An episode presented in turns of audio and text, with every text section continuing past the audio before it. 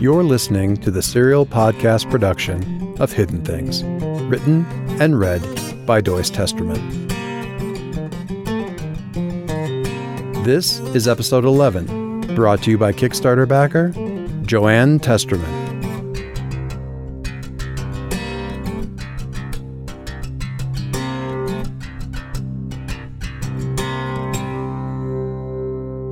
The street was quiet. By Vicus's reckoning, it was at least four hours past midnight. They stood in the street itself, near the curb, directly in front of Calliope's Jeep. Vicus looked first at the front grille of the vehicle, then at Calliope. Calliope was looking only at the grille. Her eyes looked through and far past the vehicle with the same expression of blank apathy that they'd had since the two of them had left Gluon's office thirty minutes ago. They'd been standing in front of the Jeep for a quarter of an hour. "It's getting late," Vicus said for the third time. "We should get going." He watched his companion, gnawing on his cigar. "Calliope." She pulled her keys from the pocket of her jacket and held them out to him. She didn't look at him or give him time to react, and they fell from her hand to the pavement with a small clash of metal on metal on pavement. "Drive for me." She walked to the passenger side of the vehicle. Vicus followed her with his eyes. Finally, he bent and retrieved the keys, unlocked the doors, and started up the vehicle. "Where to?" he asked once the motor was running. "Home." Calliope stared blankly through the front windshield as they drove, hunched slightly forward against a cold Vicus couldn't feel. A silent hour later, he pulled into Calliope's empty driveway. There were no other cars there or on the street. He turned off the engine, relaxed into the seat, and waited. Calliope continued to stare into the distance far beyond the garage door they faced. "I want to kill him," she finally said. Her voice was quiet in the small cab of the vehicle at the darkest hour of the night. "Gluon?" Vicus said. Calliope didn't respond, but turned her head toward him and met his gaze. Vicus looked away first. "He's a messenger." "Yeah," Calliope said. "And you're the guide." Vicus became very still. After a few moments, Calliope reached over and retrieved her keys, then opened her door and got out, standing in the opening. "Get out of my car. Come back at noon." He looked at her. "You blaming me for this?" Her eyes finally focused on him, but instead of replying, she turned and walked to the front door of her house. "Fair enough," he said to himself once she had gone inside. He climbed out of the Jeep, pulled up the sweatshirt hood that concealed his face from the nearest streetlight, and walked away. The light from the hallway fell across Calliope's bed, glistening on the old photographs scattered across the comforter, mixed with letters and notes and folded music scores. Numb with exhaustion and the meeting with Gluon, Calliope simply stood in the darkness of the room, staring at the scattered mess for several minutes, unable to process what to do next. Finally, she shuffled to the side of the bed and pawed everything together as well as she could, lowered herself to her knees, and gathered the pile into both hands, turning and aligning the mass like someone straightening out a deck of oversized cards. It occurred to her that the reason the box had been such a disorganized mess when she'd opened it was because she'd done pretty much the same thing the last time she'd put it away, rather than sort things into any kind of order. She managed to fit everything back into the box on the second attempt. This time, rather than the apartment note, the top item on the pile was a picture of Josh, driving. Afternoon sunlight lit up his face, shone on two days' worth of stubble on his cheeks. He was smiling. Of course. Calliope looked at the picture, her face as still and expressionless as it had been since she'd left Gluon's office. She reached for the lid, let her hand drop back to her lap, then reached out again and strapped it back in place, moving quickly. As soon as the box was closed, she shoved it and its companion under the bed in a rush, her eyes averted. The not-banned stuff box hung up on the frame, and she had to push it harder, almost punch it, trying to get it to move. Finally, she did punch it to get it to slide underneath. Once, then again to finish the job. The frame left a gouge in the top of the lid. She sat back on her heels, kneeling in the slice of light from the hallway, her eyes squeezed shut, her breath coming much harder than the effort had warranted. I think we ought to take a trip. Mm. The sound was a half-groan, half-growl. Her fist lashed out, thumping into the side of the mattress. Then again, again, the strikes sped up, both fists flailing at the bed as a wordless, rage-filled scream built up behind grindingly clenched teeth, tears spilling down her face. The attack came and went like a summer storm. First the flurry, then a sudden cessation punctuated with a few final strikes. Her hands dropped into her lap, their knuckles red and abraded. Calliope looked down at them, squeezed her eyes shut, and let her head fall forward until it rested on the edge of the bed.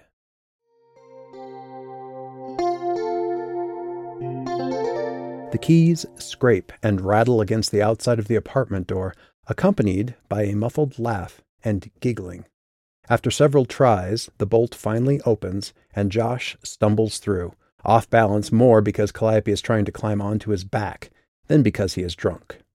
Which isn't to say he's sober. Far, far from it. It's been a good night. He drops his keys on the floor, his legs spread wide to catch his balance. Calliope, still hanging from his shoulders, makes another lunge upward. The motion pushes him a half step forward, but he catches himself, then reaches around and hitches her higher, hooking his arms under her knees. They freeze, in shock that they've finally achieved the position they've been attempting for two blocks and three flights of stairs.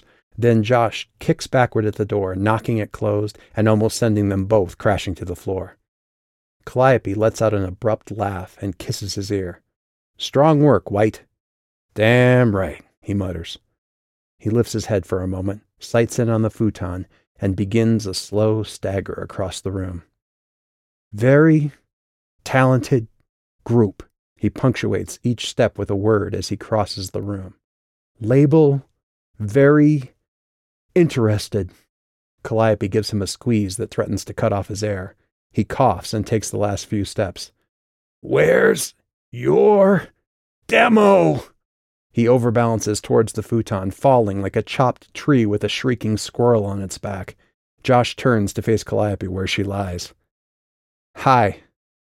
"Hello." She waggles her eyebrows. "Kiss me." He does so. Calliope can feel him smiling against her lips. "It's a good night." "It's a very good night," she agrees. Down deep in a part of her that whispers about not getting hopes up, there is a bitter seed of doubt, but she squeezes it away, pushing it down as far as she can. "You okay?" Josh asks. He pushes his head back, his face faintly shadowed. Calliope realizes she's been shaking her head. She smiles, nuzzling into his neck to hide her face. He pulls back again, trying to catch her eyes. "Yeah?" The fear wells up, coming at her from another angle. If he picks up on her mood, he might think she doubts everything that happened tonight, and it will be another fight about all the old things. That thought turns her fear into a self-disgusted kind of anger, and she looks up at him, her eyes bright with forced good cheer. "Yeah. You know what?" He blinks at her mood shift, but his smile creeps back. "What?" "I think we ought to take a trip." He looks at her, searching her eyes, then tilts his head as though he hadn't heard her from all of two inches away. "You mean..." Calliope nods, biting her lower lip hard enough to make her eyes water. Josh misreads it as a happy emotion. "Yes!"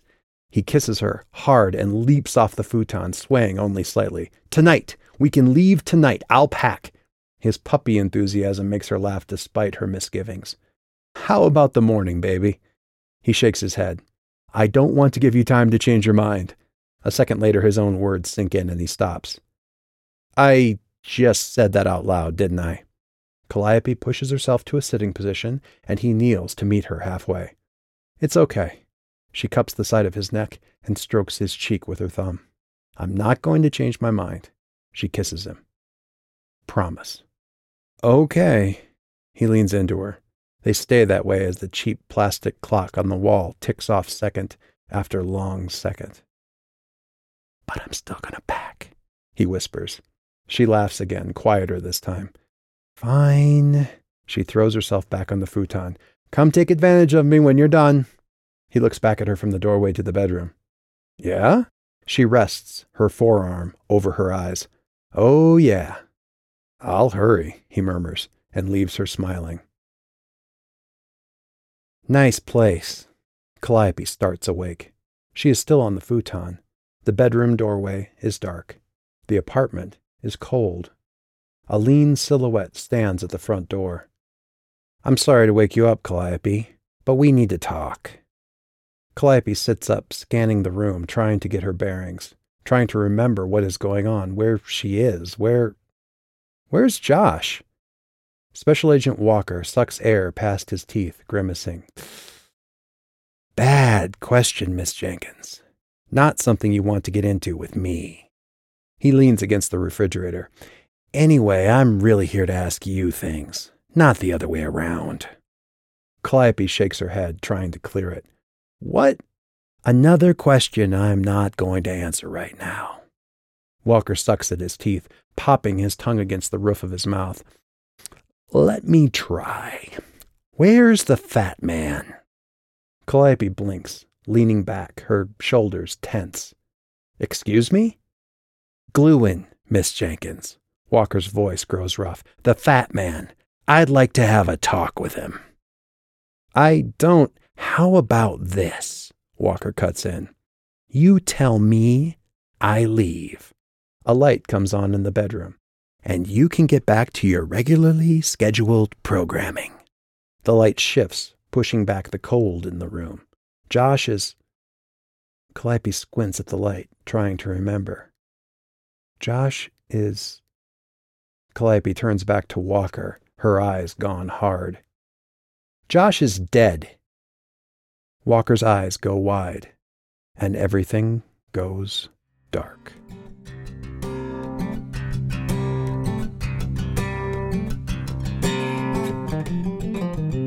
Thanks for listening to this episode of the Hidden Things audiobook podcast.